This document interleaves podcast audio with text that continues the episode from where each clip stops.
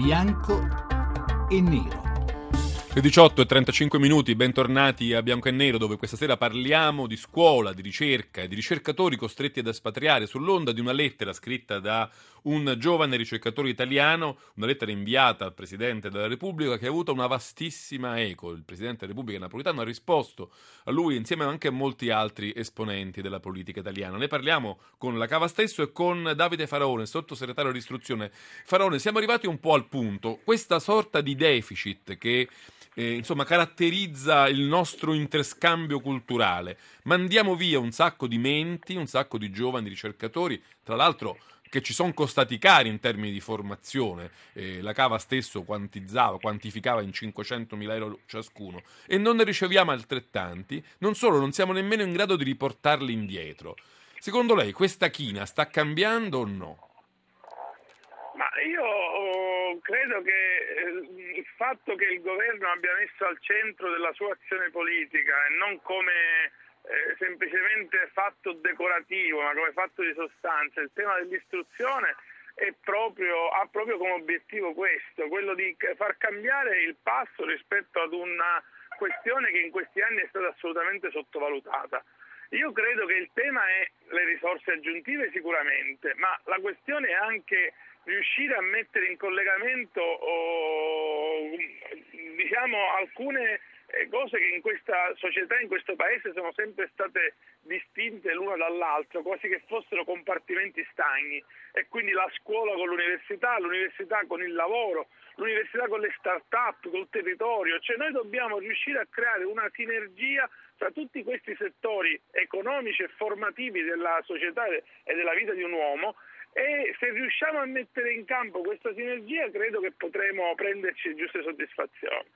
Le Cava, volevo tornare un momento da lei. Innanzitutto chiederle una cosa, diciamo, di carattere generale. Lei si aspettava che la sua lettera eh, avrebbe fatto questo chiasso? Le ha risposto Napolitano, le ha risposto la senatrice, eh, le, le, le hanno risposto in, in molti, le ha risposto il Ministero, eh, le ha risposto la senatrice Cattaneo. Insomma, eh, qualcosa si è mosso, forse non c'è quella sordità che ci si poteva aspettare. Sì, diciamo che no, non me lo aspettavo chiaramente perché alla fine insomma, nessuno si aspetta poi una risonanza così, così vasta ad una lettera. Però è chiaro che se, che se, il Presidente della Repubblica risponde a una lettera di, di, insomma, di, un singolo, di come posso essere io, c'è un problema, c'è un problema chiaro, insomma. C'è un problema che in questo momento non è, non è risolto e siamo lontani dal risolverlo. Quindi io... probabilmente il governo dovrebbe come dice il sottosegretario, dovrebbe mettersi a tavolino e capire quali sono le soluzioni per, per, per cominciare quantomeno a risolverlo. Insomma. Senta la Cava, non so se lei ha letto anche una risposta di Eugenio Mazzarella, che è stato un parlamentare nella scorsa legislatura e che è anche ordinario all'Università Federico II. Lui le risponde sì. in maniera molto dettagliata sul punto specifico che lei solleva e dice guarda che hai ragione in tutto, tranne che sul fatto di criticare quella norma della legge di stabilità, perché quella norma leva non tanto un vantaggio, ma leva un vincolo per le università che fino adesso erano state costrette eh, eh, a mettere in campo delle, delle, insomma, delle, procedure molto complicate per eh, assumere ricercatori a tempo determinato. La legge di stabilità leva un vincolo, le, le rende più libere. l'ha convinta questa risposta? No, assolutamente no, perché non giustifica il punto in questione il, il, Ministero ha risposto che sostanzialmente il, il, vincolo è stato tolto per agevolare in qualche modo il passaggio tra, tra le varie fasce di professori, giusto? E ha detto tra le altre cose che il, il, numero di professori ordinari sta diminuendo molto rapidamente e che invece il, numero di ricercatori è rimasto sostanzialmente costante. Allora guardiamo semplicemente un dato, il numero di professori ordinari in Italia è circa 13.000 che è circa il 24% di tutti i professori in generale all'interno del, dell'Accademia italiana. Se andiamo a vedere lo stesso dato nei paesi europei è molto più basso, ad esempio in, qui in Inghilterra il numero di professori sul totale dei, degli accademici è circa il 10%. Quindi è chiaro che questo agevolare il fare nuovi professori non è assolutamente giustificato dai, dai dati, dai fatti, insomma, non, non sta da nessuna parte, anzi bisogna aumentare il numero di ricercatori noi in, in Italia abbiamo 55.000 eh, persone che si occupano di, di, ricerca scientifica tra professori, ricercatori e professori associati. Qui in Inghilterra ne hanno 185.000. Però lei, chiaro, che, chiaro diciamo- che siamo veramente indietro, insomma, no? siamo veramente molto indietro. Però lei stesso nella sua lettera insomma, riconosce che le aspirazioni di chi vuole far carriera all'interno dell'università sono aspirazioni legittime e comprensibili. Certo, assolutamente, ma io infatti non, non- non nego che ci sia un problema in quel punto lì.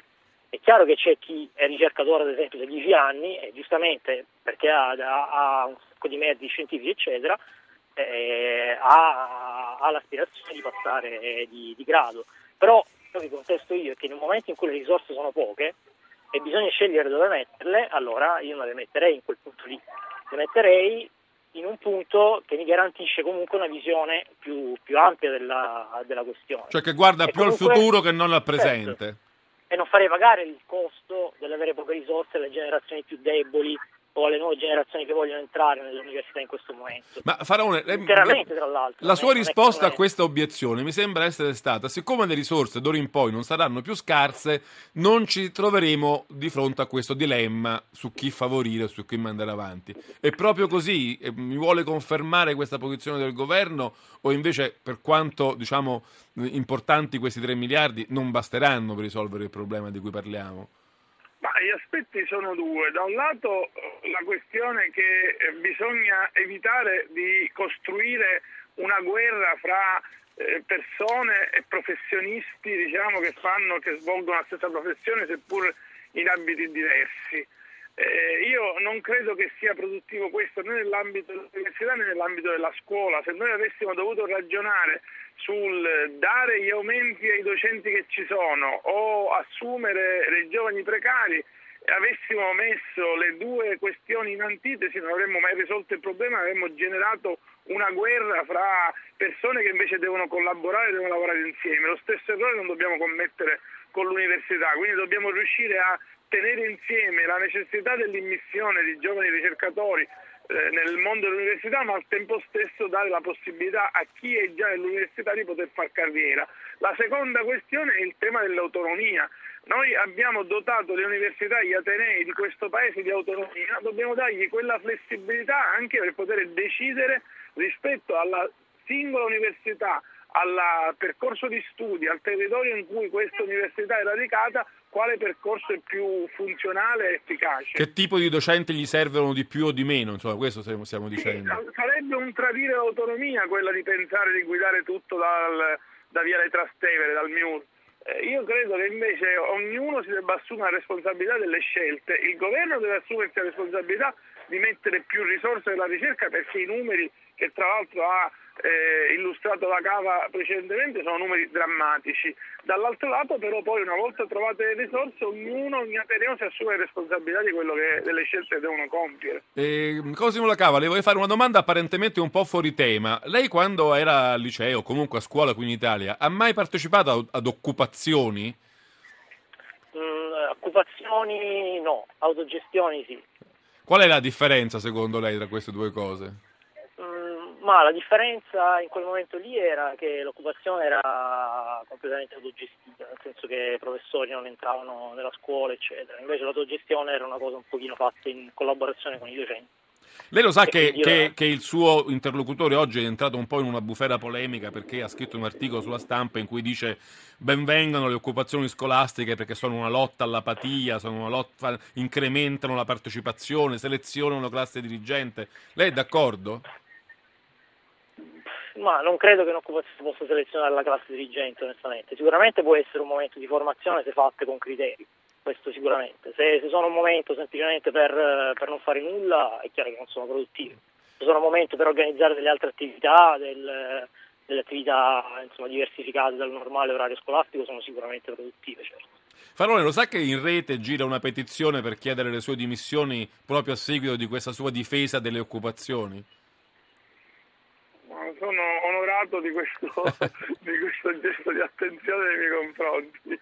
Mi girano anche a favore, per cui è normale che quando uno fa una proposta eh, si deve prendere le critiche e anche gli applausi. Io ho raccontato una mia esperienza di vita che è stata un'occupazione fatta quando andavo all'istituto superiore, che per me, il- eh, ripeto, è un fatto soggettivo, è stato la scintilla che, mi ha fatto iniziare la, la carriera politica e l'impegno sociale e civile.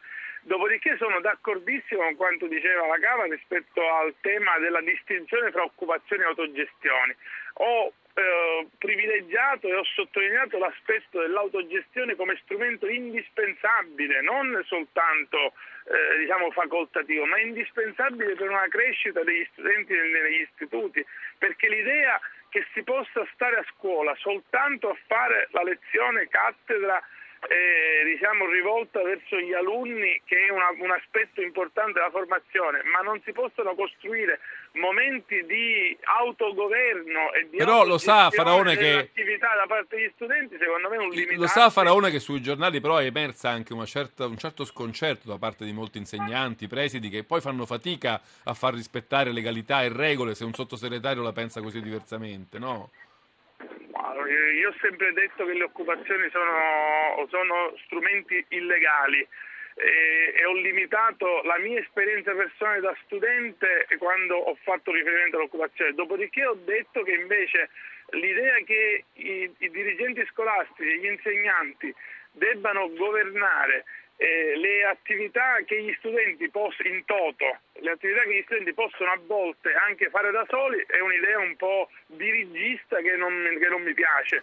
Credo che eh, una scuola in cui vi siano delle ore di lezioni tradizionali e la possibilità che gli studenti si auto-organizzino delle attività un po' quelle che si organizzano normalmente quando si organizzano certo. delle autogestioni, quindi i seminari, gli incontri, e si organizzano loro senza nessuno che gli mette un binario davanti. Cioè, Questo fa, fa, crescere. Vi faccio, tornare, vi faccio, tornare, in conclusione un momento dalla cava, perché vorrei, vorrei, chiedergli una cosa molto precisa, abbiamo poco più di un minuto. C'è qualcosa che potrebbe accadere dal punto di vista legislativo, organizzativo, strutturale, che le consentirebbe di tornare in Italia potendo continuare a far bene il suo lavoro? Questo, diciamo che è un processo sicuramente molto lungo, quindi diciamo adesso no è la risposta. Adesso no, assolutamente no. Però può, le cose possono cambiare, insomma, questa è la sua speranza. Le cose sicuramente, io spero, certo, spero che cambi. Spero anche che il ministro prenda una posizione, il sottosegretario prenda una posizione precisa su questo, su questo emendamento. Insomma, io non ho ancora capito qual è il suo pensiero su questo. Eh, allora ce lo dica Farone, può cambiare quel punto della legge di stabilità o no? Ma sicuramente può cambiare, Io, uh, è un, un elemento di riflessione che è stato posto correttamente io se noi riuscissimo a ragionare mettendo più risorse anziché e quindi evitare quella competizione viziosa e non virtuosa secondo me sarebbe il, la strada migliore da percorrere. Cioè mettere più risorse invece di doverne dividere di meno. Questo potrebbe Bravo. essere la soluzione. Qui ci fermiamo. Io ringrazio molto Davide Faraone, sottosegretario all'istruzione, Cosimo Lacava, sua la lettera che ha aperto questo dibattito inviata al Presidente della Repubblica. Abbiamo chiuso questa puntata di Bianco e Nero. Grazie a Gabriella Vasile, la curatrice del programma, Daniela Mecenate a Valerio Riccioni in redazione, a Leonardo Patanè, il regista. Questa sera la parte tecnica, Max Gambino. Grazie anche a Cristina De Simone. Vi ricordo Bianco e Nero, Radio 1 www.rai.it per risentire questa puntata e la nostra mail bianco e nero chiocciolarai.it. Vi lascio con Fiorello un saluto e un grazie da Giancarlo Loquenzi. Appuntamento a domani.